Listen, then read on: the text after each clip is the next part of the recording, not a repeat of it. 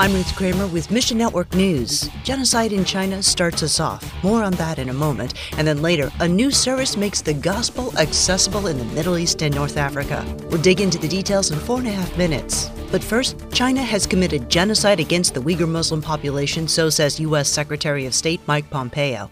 Millions of Uyghurs have been sent to forced labor camps where they faced indoctrination and even sterilization. So why should Christians worry about these abuses?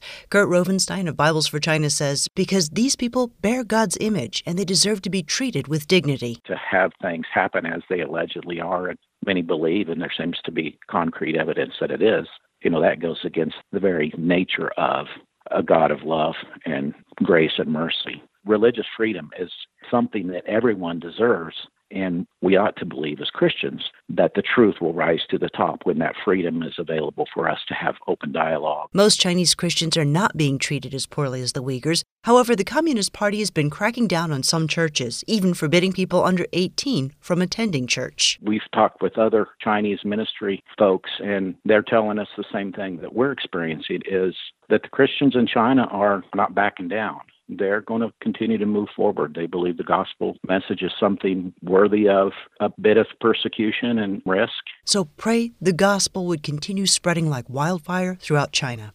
Meanwhile, Muslims are coming to faith in Christ in unexpected masses, and they need biblically based leaders. At first glance, Asian access may not look like a good fit for the Middle East and North Africa. Leading and multiplying churches in Asia seems like it requires a totally different approach than in Muslim dominant countries of the MENA region.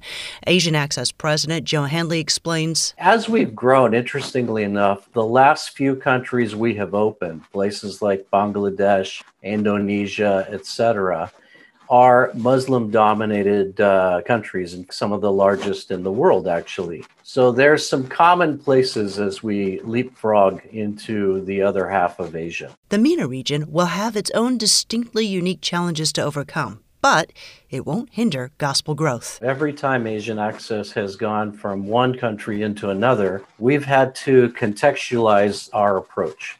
As we move into the Middle East, we are going to have to adapt. That said, there are common traits that are shared across some of these cultures. Pray wisdom for Asian access as it transitions into the Middle East and North Africa region. Trying to build disciples who will be strong Christ followers and strong leaders for the church of the future is crucial. And advances in technology and a global pandemic have combined to make streaming services more popular than ever. Sat7 has created Christian TV programs for the Middle East and North Africa for years, and now their content will be available on a new streaming platform. Sat7 Plus. Joe Willie says the ministry believes a streaming platform is an important way to connect with viewers now and in the future. Anyone can benefit from the new service, but we know there is a growing younger audience that will be particularly excited. So, as much as 30% of youth in the MENA region choose to watch television through on demand streaming service. Now, much of that content, it truly isn't positive. So, we want Sat7 Plus to bring hope using the same kind of on demand service that younger people are currently watching. Sat7 Plus content will be available to stream on a variety of bandwidths, including audio only for the slowest speeds. Another important feature is security protection, which will make it safe for viewers in sensitive areas. As they launch this new service, Willie asks us to pray. Pray that the users of Sat7 Plus would adopt this technology very quickly. We already know that streaming services are being used, so we want them to embrace Sat7 Plus. And thanks for listening to Mission Network News, a service of One Way Ministries. MNN depends on you, our listener, for support to keep bringing you the news and help you identify ways to find your place in the story of the Great Commission.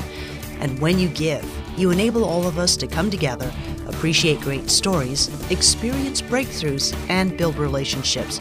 Would you consider joining us today? Look for the links at missionnews.org. I'm Ruth Kramer.